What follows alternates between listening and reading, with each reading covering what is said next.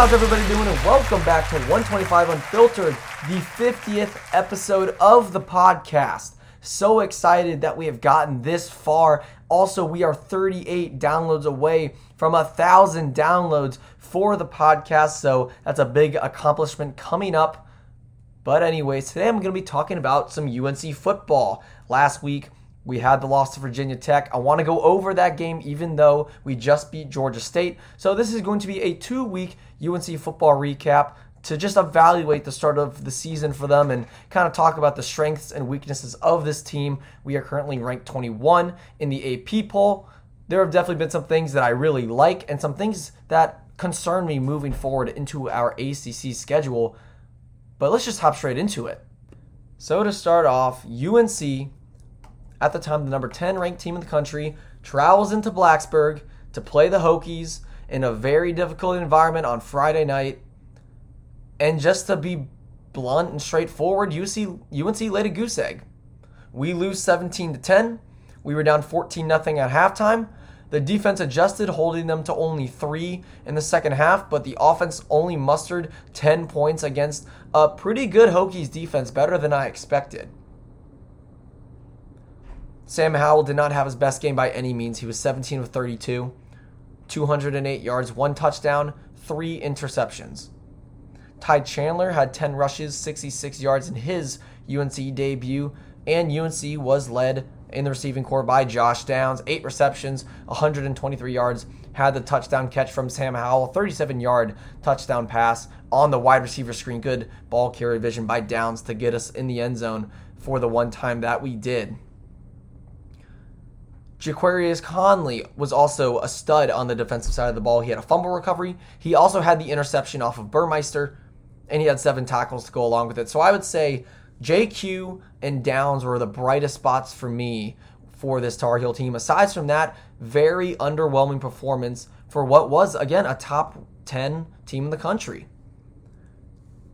Now, the blame, who should it go on? Should it go on Sam Howell? The defense for starting off poorly, the offense, the coaches. For me, it starts with Mack Brown and Phil Longo. Because this was such a poorly called game on the offensive side of the ball. The first five plays on that drive, before we punted, were all pass plays. We did not run the ball with Ty Chandler once. Meanwhile, with Burmeister and Blackshear, Virginia Tech is running all over our defensive line, who cannot hold their own against Virginia Tech's offensive line.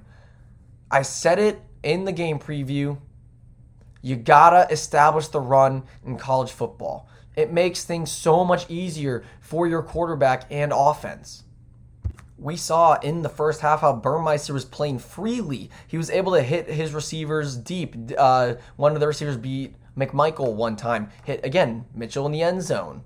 And Sam Howell, on the other hand, because we didn't establish the run, and because our offensive line had troubles, which I will get into, he looked uncomfortable. He never never settled in to the rhythm of the game. Therefore, our offense was pretty bad all night long.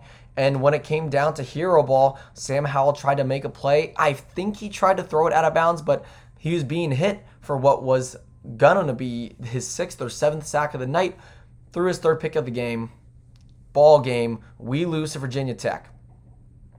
Now, again, Phil Longo did not like his play calls. I don't know why on that third pick you run. First off, Mack Brown should have called a timeout. We had a minute left. We were subbing on a second and seven. We wasted 20 seconds off the clock. Call a timeout there. Don't hold your timeouts just in case we don't get a touchdown and we give them the ball back. That's not how you play football. You go for the win. You use a timeout on second and seven. You regroup and you dial up a play for one of your receivers, probably downs because he was the only receiver getting open that night. So I hated the play calling. I did not like how he didn't establish the run early on. And when it came time to get points on the board, we we didn't have the run game to free up the play action. Receivers were being smothered by Virginia Tech secondary, which again was very, very good. So the loss goes on Mack Brown for coming out flat and Phil Longo for his poor offensive play calling. That's just how it is.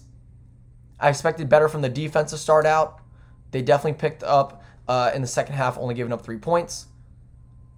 But again, time and time again, we did it last year. Mack Brown, fifth overall, losing at Florida State, a team that's just not that good. And I know Virginia Tech is now ranked 15th, but they're just not that good to dominate us like that. The score was not emblematic of the game. That felt like we were losing by four touchdowns. We were lucky to be in that game down to 37 seconds. There's no way that we should have only lost by seven. We deserve to lose that game by at least two touchdowns. But thankfully, our, def- our defense stepped up. Virginia Tech did practically nothing offensively in the second half. JQ had that pick uh, to give us the ball back, which Sam Howell threw his second pick. But it was just a pretty lackluster performance from a team that came in with a lot of hype. We were overrated. Mack Brown was right. We were overrated. We were not a top 10 team in the country. And we unfortunately probably won't get back there unless we run the table. Virginia Tech did a really good job at the line of scrimmage. I thought they were extremely disruptive defensively, blowing up our offensive line, blowing up run plays. Again, Sam Howell had six sacks. That's just not a place he's been in a lot of the times. And the offensive line, which returned five starters, completely dominated. That was a massive weak spot for this team. And then on the other side of the ball, with how good Virginia Tech ran the ball, where was the defensive line? The front seven, where were they? Eugene Asante had a very poor start to the game. Looked out of position. I know Gemmel was trying to pick things up on that defense, but there was no pressure on Burmeister. He had so much time in that first half, and that's what got them that 14 point lead. They ran the ball, our defense got tired, and we could do nothing to stop it. So I think the run game and the trenches were why we lost this game. I think offensively with the receiver core, we found out who our number one guy is, and it's Josh Downs. He was the only one who could get separation. I thought Simmons and Antoine Green struggled to kind of get open on the corners, but Downs did. He had eight catches. So I think that's a bright spot. We figured out who our number one guy is. We went into this game with a lot of unknowns. How is Ty Chandler going to play? Who he was okay without Javonte Williams and, and Michael Carter. How's the passing game going to be without Dyami Brown, Dazz Newsome? A lot of new pieces for this offense, and it's just a tough game to have at the start of the season, playing a very you know competitive ACC opponent opponent on the road. So it really sucked to lose the opener with how much hype we had and you know, being a dark horse for the college football playoffs, but that's obviously out the window now. We're looking for a bowl game. We're looking for the ACC title game.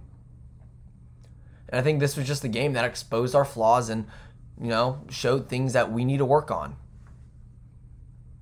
And before I get into the Georgia State game, I just want to defend Sam Howell real quick. Because he did make a couple bad plays, trying to do a little too much especially that third pick. That was definitely his fault. A ball he probably should not have thrown. But the offensive line wasn't blocking for him all night. He was running for his life. I've never seen Sam Howell run that much behind the line of scrimmage. But also the picks. The first ball, Olsen had it and he just got muscled out. Ball just got ripped away from his hands by the corner. The second pick, it was a tip ball. But why did that happen? It happened because the offensive lineman got pushed back so much and gave the defensive lineman a potential block shed. He got his hand up. He the offensive lineman did not engage himself with defender long enough. He was able to tip the ball and that got the interception two plays after JQ got his pick. So horrible timing there. And then obviously we know what happened with the third interception. But we know Sam Howell didn't play that well. He shouldn't be written out of the, the Heisman conversation. There were a lot of quarterbacks week one who didn't have their best game. Spencer Rattler got outplayed by the Tulane quarterback. You know, now uh, CJ Stroud lost to Oregon.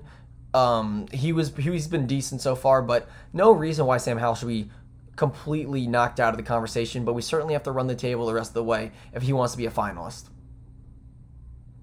But I want to go now to the Georgia State game because this was a really, really good bounce back game. I know against a non Power 5 opponent. But Sam Howell was phenomenal 352 pass yards, 104 rush yards. He had a really nice 62 yard scamper in, uh, to the end zone. Five total touchdowns for Howell. He just looked more comfortable back in Kenan Stadium with uh, pretty close to full capacity, not quite there yet, but you know, having stadiums, I was actually at the game. Really, really good atmosphere. It was super fun to be back in Kenan.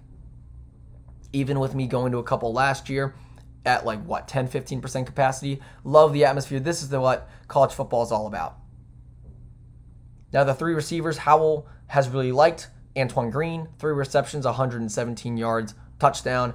Simmons had three for 73 and a touchdown, and Downs had eight catches yet again for 73 yards and a touchdown. So the big three had a fantastic game, uh, teaming up with Sam Howell to get a touchdown each. Sam Howell had a beautiful ball to Antoine Green for that 57 yard touchdown to go up 14 0. Simmons had a nice back shoulder route and then juked out a defender, and then Downs had a nice dump off when it was a really nicely designed play by Longo. It was uh, somehow rolled out to the right with the potential to run or throw to Walston and left a defender in no man's land. And Downs was just right at the, the sideline, ready to catch the ball and just waltz into the end zone. So yes, wide receivers did a lot better this time, and they, I gained more confidence in them. But there are still two things that I didn't like. The run game's just not the same. Ty Chandler, he's a good player. I know we got Hood and British Brooks, but it's just not the same without Javonte, and it's really showing because we're just not running the ball as well. Sam Howell's our leading rusher. Ty Chandler only ran for 58 yards, for 15 carries. Did have touchdown, so he got his first touchdown as a Tar Heel. But due to the combination of the poor offensive line play, Sam Howell still running around a little bit because there was not much of a clean pocket offensive line and running back is just a concern for me right now. Pass blocking and the run game. And we need to clean this up because we thrive off of play action. Sam Howell loves the play action. We ran it well at the start. You know, it gets the defense on their toes. If we become a pass first team and become predictable, it's going to be hard to score on some good defenses that we have to play coming up. I know Notre Dame has been struggling defensively, had two very close games to start the season, but it's still Notre Dame's defense. We still have to play Miami. And we got Virginia next week, who's 2 0. These are things that have to get fixed. I want more from Ty Chandler. I, I want to see British Brooks on the field more. He runs hard. British Brooks runs really hard with a good sense of urgency. He's got good speed, he's got power. I just want Ty Chandler to just show more. I feel like he doesn't run as fast. I don't know what type of back he is, technically, if he's power or elusive, but I want to see more from him. And again, this offensive line has got to be better. They need to give better run holes for Chandler and they need to give better pockets for Sam Howell because when we go up against Virginia next week, they will make us pay. They made us pay last year. I, they have one linebacker who absolutely destroyed us last year. I can't remember his name, but he got so many pressures. And if Virginia can emulate what Virginia Tech did for their defensive line on our offensive line, we could lose again. And we've lost to Virginia in 11 straight football and basketball games, and I am not about to lose to Virginia yet again. This is the most important game of the season, in my opinion, coming up against Virginia. If we go one and two, this could spiral down to a 500 season. But I think getting an ACC win under our belt against a team that has had our number in recent years is so important, and I will try to be there. Hopefully, I get a ticket. But that got that's got to be a high energy game, and the Tar Heels need to come out fast, like we did against Georgia State. And just a quick note on the defense. I thought defense was pretty good. Again, not a super talented offense in Georgia State, but I think the secondary uh, played pretty well. Power Echols had an interception. I think the defensive line did all right too. We still struggle with scrambling quarterbacks. I think that's just going to be the way it is. Didn't realize about we run a 3-3-5 with five members in the secondary. I think Tony Grimes is still flourishing into what he's going to be a star. Ja'Qurious Conley, I think, is, has been our best defender to start this season. And I, I think the one thing secondary could work on is tackling. We had a couple missed tackles uh, from the guys uh, on the outside. I think that could be cleaned up a bit. But overall, a very good performance. Uh, a 42 point win. We can't complain much about that. So that's going to be it for today's episode, the 50th episode of 125 Unfiltered. The two next episodes coming up, going to do a UNC women's soccer recap of their season so far and a quick preview of their game against the Duke Blue Devils on Friday. And NFL is back, week one recap coming this week. So stay tuned for that. Thank you so much for listening to 125 Unfiltered, and I'll talk to you next time.